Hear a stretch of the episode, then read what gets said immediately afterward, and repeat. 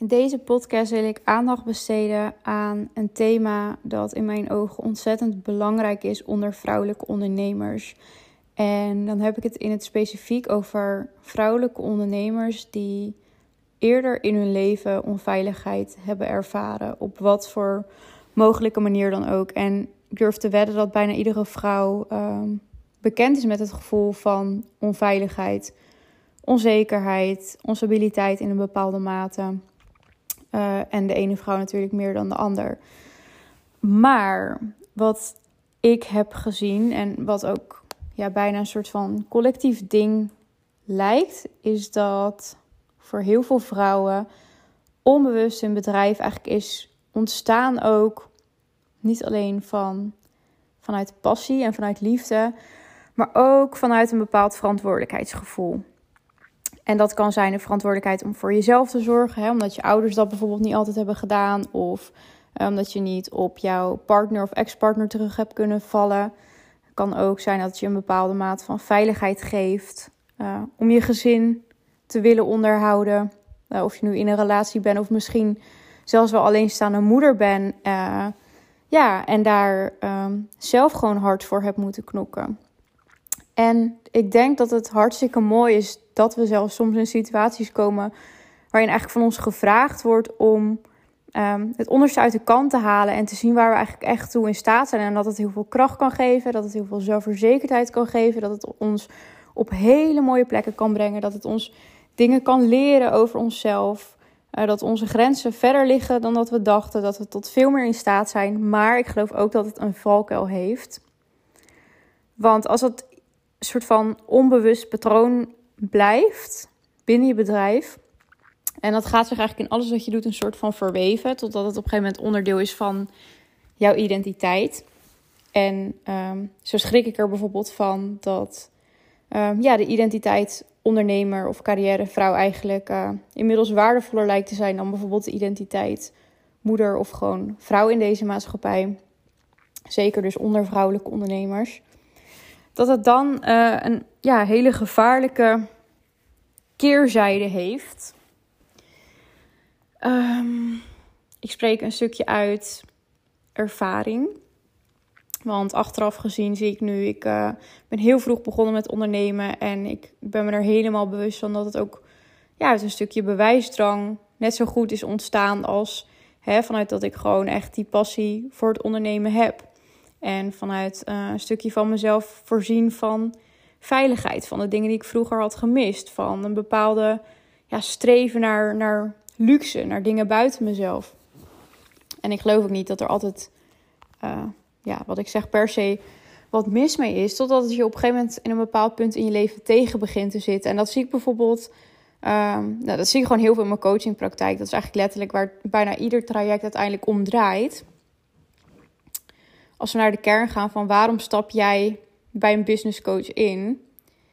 En dit klinkt misschien gigantisch ontmoedigend, maar ik denk dat uiteindelijk 9 van de 10 vrouwen achteraf gezien is ingestapt vanuit um, ja, toch een stukje onzekerheid en gebrek aan innerlijke veiligheid. De behoefte lag niet um, per se in een betere bankrekening, maar bijvoorbeeld wel bij een betere relatie met geld, omdat geld een vorm van veiligheid is. En dus ook indirect met veiligheid aan zich, met kunnen ontvangen aan zich, met veiligheid in jezelf aan zich. Je relatie tot mannelijke principes, zoals bijvoorbeeld een stukje geld, je bedrijf. Maar dat wordt vaak ook weer weerspiegeld in relatie met je partner, met je vader, met hoe je naar God kijkt.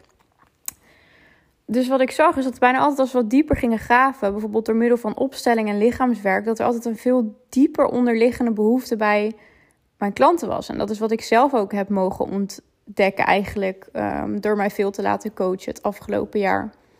Op verschillende manieren, waar ik straks ook uh, uitgebreid verder op inga wat mijn ervaringen daarmee zijn.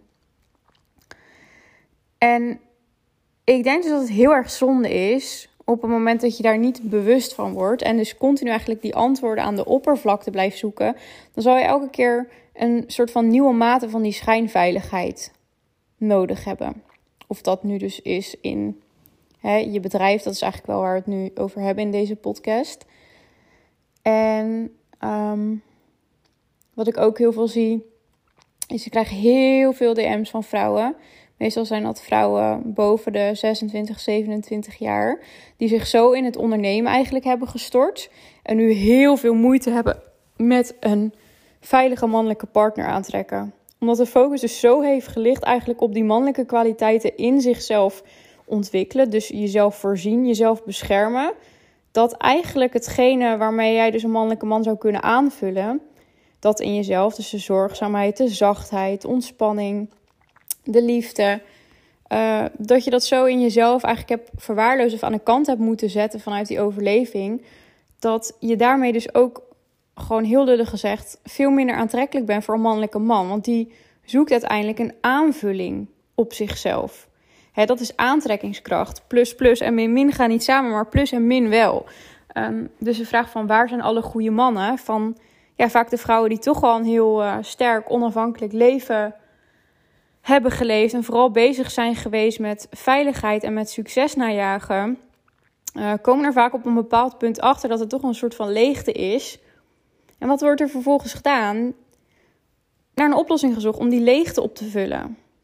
En niet vanuit onszelf of vanuit relaties, maar vanuit ja, het overlevingsmechanisme wat al jaren eigenlijk is ontwikkeld. Dat we op zoek gaan naar nog meer veiligheid, nog meer geld, nog meer succes, nog meer bevestiging van de buitenwereld, nog meer bezig zijn buiten jezelf om als vrouw maar niet in jezelf bezig te zijn en maar niet te gaan verbinden met je lichaam, omdat daar je echte verlangens, maar ook je echte pijn zitten opgeslagen. En het zit daar allebei. Hè? Dus um, op het moment dat je naar je lichaam gaat, ga je er niet aan ontkomen dat allebei naar boven zullen komen. En heel veel vrouwen die vinden het juist ontzettend fijn om zich te verbinden met hun verlangen. Maar als onbewust jouw verlangen totaal tegenovergesteld is van hoe je leven er nu uitziet. Hè, dus je hebt misschien een ontzettend succesvol bedrijf. Uh, je kan iedere dag doen en laten wat je wil. Je hebt genoeg geld op je rekening. Maar eigenlijk verlang je gewoon ten diepste naar s'avonds naast iemand in bed kruipen. Of om vastgehouden te worden. Of om gedragen te worden. Om ja, wellicht ook moeder te worden. Dan is het heel erg pijnlijk om dus op zo'n dieper niveau te gaan verbinden op dagelijkse basis met je lichaam. Omdat daarmee dus het verlangen en dus ook de pijn omhoog zal komen. Dus wat ik zie is dat heel veel vrouwen die ergens dus dit verlangen en die pijn onbewust met zich meedragen. In plaats van dat ze daar naartoe gaan bewegen, daar verder van af gaan bewegen. Want dat is eigenlijk wat ons overlevingsmechanisme, of je dat nou het innerlijke kind noemt of het ego. Um, nou, soms wordt het wel genoemd als zelfs de verleiding van de duivel.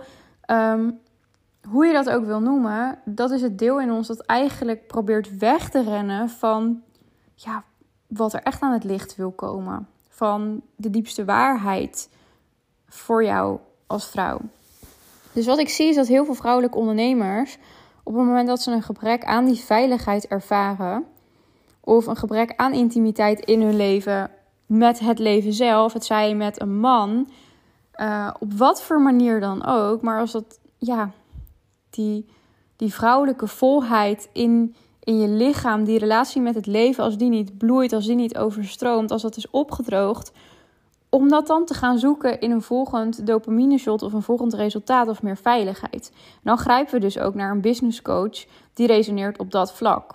En dat is natuurlijk nooit mijn intentie geweest uh, toen ik een business coach werd. Mijn intentie was alleen maar: oh, dit heeft mij zoveel vette resultaten opgeleverd. Zoveel coole klanten, zoveel coole ervaringen. Ik heb de wereld over kunnen reizen. Ik heb hier alles van kunnen kopen wat ik wil. Dat wil ik andere mensen leren, want dat gun ik andere vrouwen ook, want dat is vrijheid. En dat is veel gelaagder, want nu ik door veel meer lagen ben heen gewerkt en wellicht dat er nog, ik geloof van, we zijn er, uh, we zijn nooit, ja, we zijn er nooit helemaal. Maar ik heb echt wat lager mogen doorwerken en daarin gezien van, oh, maar dit is eigenlijk niet de echte vrijheid. Dit is eigenlijk niet het echte verlangen. Bij mijn klanten niet en bij mezelf niet geweest. En ik dacht dus van dat ik iets deed wat ik helemaal leuk vond. Van ik help daar toch mensen mee. Ik overwerk mezelf niet meer. Ik ben echt gewend om heel veel te werken. Ik heb op jonge leeftijd een burn-out ervaren. Dus ik zag totaal niet per se hè, de nadeligheid van wat ik, wat ik doe um, daarbij in. Het was ook helemaal niet mijn intentie. Dus ik zag eigenlijk niks slechts in, in het business coach van vrouwen. En ik zeg ook niet dat dat slecht is op zich, hè, maar het gaat erom vanuit welke intentie is dat eigenlijk. En dus ik, het, het, was gewoon een blinde vlek voor mij geworden. Dat ik eigenlijk nog steeds heel erg in mijn bedrijf mijn identiteit en een bepaalde mate van veiligheid vond. En dat is ook niet gek, want er was een groot gebrek aan veiligheid uh, in mijn relatie. Is er uh, nu iets meer dan een jaar geleden geweest. Want mijn man zijn zaak ging zo goed als failliet. Die was overspannen. Um, die had een sabbatical nodig. Die ging er in zijn eentje op uit. Dus er kwam geen geld meer binnen vanuit zijn kant. En mijn overlevingsmechanisme van kind af aan is om te zeggen: ik draag alles voor iedereen. Ik neem de verantwoordelijkheid. Ik neem de leiding. Dus dat heb ik in die situatie weer gedaan. Waaruit een prachtig bedrijf is ontstaan met hele mooie ervaringen en resultaten. Maar wat mij slechts heeft geleid tot waar ik nu bewust van ben. Dus het was onderdeel van de reis. Uiteindelijk niet, um, ja, waar ik mocht blijven of stoppen. Want er zat nog veel meer diepgang in. Namelijk bewegen naar dat stukje meer vrouwelijkheid. En ik ben me daar bewust van geworden. Doordat ik in het begin van het jaar werkte met een coach die vooral gericht is op uh, lichaamswerk, op vrouwelijkheid, op energie. En toen ben ik ook met veel minder werk, uh, vanuit de juiste energie, heb ik veel meer gedaan gekregen. Ik voelde me veel meer vervuld vanuit mezelf. Ik deed dit vanuit volledige vertrouwen, onthechting. Ik voelde helemaal niet meer dat ik dat bedrijf nodig had. En toen is het meer gaan stromen dan ooit eigenlijk. Um, nou, dat is ook voor een groot deel in een periode geweest dat uh, Joël dus met sabbatical was. En die is ook, um, zoals de meeste van jullie wel weten, um, twee maanden of zo naar Peru geweest. Zonder mij. En vervolgens toen hij terugkwam, werd ik eigenlijk zo weer getriggerd op de onveiligheid in mezelf. Uh, of nou eigenlijk op het stuk van onveiligheid. Dat ineens hoeveel geld ik ook verdiende, maakte niet meer uit. Ik had het gevoel dat er continu tekorten waren. Want ik had ineens weer het gevoel dat ik verantwoordelijkheid, verantwoordelijkheid te dragen had voor twee personen. En we hadden geen stabiele thuisbasis meer. Dus ik werd daar zo op mijn diepste onveiligheid en onzekerheid opnieuw getriggerd. Ondanks ja, dat mooie kasteel wat ik om me heen had gebouwd, zeg maar. Uh, ondanks al het innerlijke werk dat ik had gedaan, dat ik toch ontzettend ja, ben geraakt of getriggerd naar een terugval. Uh, wat ongeveer een dieptepunt had, waarin het van de buitenkant leek alsof het allemaal goed was, maar ik eigenlijk onbewust, ik heb het niet eens zelf doorgehad, zo onveiligheid voelde. We hadden geen huis meer, er was geen uitzicht op een huis. We werden door alle makelaars afgewezen. Mijn geld begon er sneller en sneller doorheen te gaan. Uh, ik zag dat Joel er nog helemaal niet klaar voor was om echt uh, geld te gaan verdienen met zijn bedrijf. Ik, ik voelde dat hij niet gegrond was na Peru. Hier vertelt hij ook zelf heel veel over in zijn eigen podcast. Dus aan alle kanten werd plots die onveiligheid getriggerd. En ja, wat besloot ik? Om um, mijn spaargeld dat ik aan de kant had gezet, om dat te investeren in een business coaching traject van 15k. En om dan nu even door te pakken, want die 10.000 euro die ik per maand verdiende was echt niet genoeg. Ik had meer veiligheid nodig en de oplossing lag daarin, dacht ik. Tenminste, dat dacht ik helemaal niet. Ik heb het mezelf eigenlijk een soort van verkocht als in ik zit nu op zo'n vruchtbaar punt. Ik moet nu doorpakken en dat zal alleen maar alle problemen oplossen. Uh, plus dat er gewoon veel meer uit mijn bedrijf te halen valt. 10k is eigenlijk klein vergeleken met wat andere coaches doen. Ik mag veel groter gaan denken. Dat was hoe ik mezelf toen heb verkocht. Maar onderliggend zat daar gewoon het gevoel van veiligheid. Onveiligheid achteraf gezien. En ik vind het dus ook heel erg belangrijk dat coaches leren in salesgesprekken echt door mensen hun intenties heen te kijken en vooral te voelen. Om ja, toch wel te kijken en direct aan het licht te brengen wat daaronder zit. Uh, dus ik dat traject ingestapt. Nou, je kan natuurlijk al raden dat er totaal niet de oplossing ligt. Um, en dat het ook niet iets is geweest wat een aanvulling is geweest, aangezien ik zelf een strategie kan bedenken. En um, zelfs als ik dingen niet zou kunnen bedenken, dan kom ik er snel genoeg achter wat wel en niet werkt.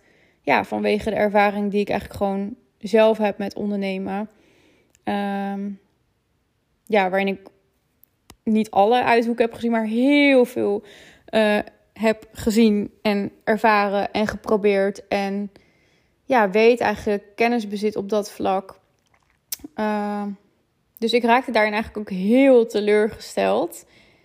En um, ik voelde ondertussen ook van hey, door, door ja, eigenlijk naar die teleurstelling te gaan, door naar die laag te gaan, voelde ik eigenlijk ook van oké, in mijn bedrijf zit dat verantwoordelijkheidsgevoel van ik draag alles voor iedereen ook wel heel erg verweven. Want ondanks dat ik niet veel werkte, merkte ik toch al dat ik voor heel veel mensen toch al wat snel voor ze ging doen. Of veel meer verantwoordelijkheid nam of aan het overdeliver was. En ik heb ook in die tijd ja, zelf meegemaakt, eigenlijk wat ik dus achteraf kan zien. Want ik geloof op het moment dat iets een blinde vlek is voor jezelf, is het ook heel lastig om dat bij een ander te herkennen. En ik had dat echt leren, weet je, als coaches, als therapeuten, we leren nog steeds gaandeweg. En vooral ook heel veel over de spiegels die anderen komen brengen door toch um, altijd kritisch te blijven naar onszelf en aan onszelf te blijven werken. En uh, waarin ik ook zag van, jeetje, ja, dit is ook waaruit vrouwen met mij zijn gaan resoneren. Want ergens voelen ze wel dat stuk, hè, dat, dat ik ontwikkeld ben in dat stuk vrouwelijkheid en overgave en vertrouwen en belichaming. Maar tegelijkertijd is er toch nog dat kleine stukje wat vast wil houden aan die zekerheid van strategie. Terwijl een deel van die vrouwen in principe prima in staat was om die strategie zelf te bedenken.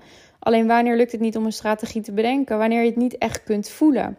En ik heb het over ervaren ondernemers hier. Hè? Als je startend bent en je hebt nog geen idee van ja, hoe een bedrijf runnen werkt, oké. Ik geloof ook van we kunnen er altijd in door blijven leren. Er zijn altijd mensen die ons nieuw perspectief kunnen bieden.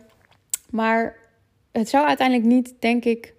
Het is vaak gewoon, en ik spreek dus voornamelijk over ervaren ondernemers, niet de essentie wanneer we zoeken naar dat strategische antwoord. Wat eronder ligt is veel meer van, ja, wat is nu echt in lijn met mijn diepste waarheid, mijn diepste verlangen, mijn belangrijkste gevoel? Wat klopt er en wat past er nu echt bij mij? Wat heb ik nu echt nodig? Wat heeft het kind in mij nodig? Wat heeft de ondernemer in mij nodig? Wat heeft de vrouw in mij nodig?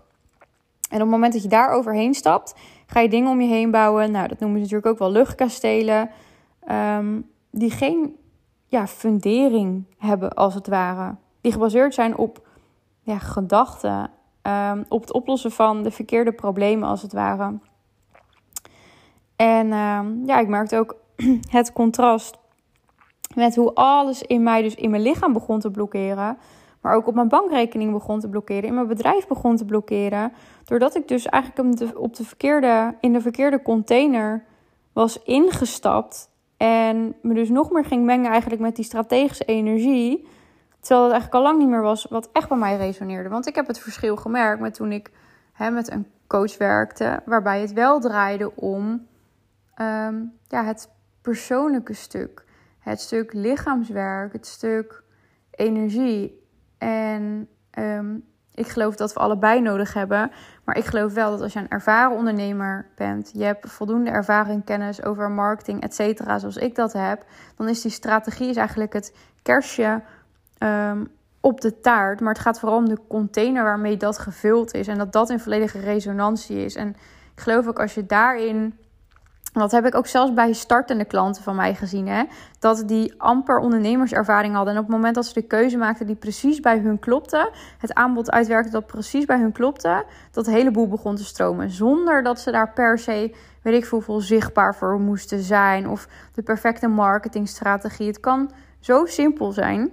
Um, ja, ik geloof daarin van energie. En precies de juiste dingen doen is veel bepalender. Daar heb ik ook een aparte podcast nog over opgenomen. Maar dit is ja, zo'n belangrijke les voor mij geweest.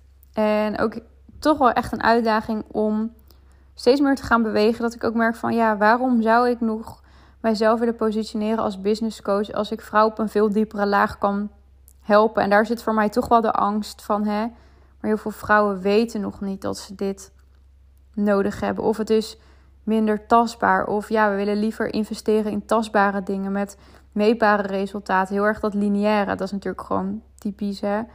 Um, juist weer in de mind gaan zitten qua concepten. En misschien ook wel wat meer vanuit die mannelijke energie. Maar toch is dat wel ja, mijn angst om volledig die transitie in te gaan. Dat ik voel dat ik daar ontzettend naartoe word getrokken van hé, hey, maar dit is wat echt het verschil kan maken. En hoogstwaarschijnlijk is dat ook wat ervoor gaat zorgen dat het bij de meeste vrouwen gewoon echt kan gaan stromen. Maar dan vanuit de ontspanning en vanuit de rust. En is een garantie die je niet kan geven. Maar hey, guess what? Een business coach kan je dus ook die garantie niet geven. Want je krijgt alle mooie social proof te zien. Uh, maar hoeveel mensen denk je wel niet die vervolgens twee jaar bezig zijn met dat geld terugverdienen wat ze hebben geïnvesteerd? Omdat ze dachten, oh, als ik zoveel investeer, dan haal ik daar zoveel uit voor mezelf in mijn eigen bedrijf. Dat is geen garantie. En dat is met persoonlijke coaching natuurlijk ook niet. Maar ja, ik zie dus wel dat doordat ik zelf dat pad uh, heb gelopen, dat iets in mij uh, ja, het nog meer nodig heeft om echt dat vertrouwen te voelen van hé, hey, ik mag dat stuk achter me laten, het stuk van de strategie, het stuk van de business en gaan focussen op datgene waarvan ik geloof dat het er echt toe doet voor deze vrouwen.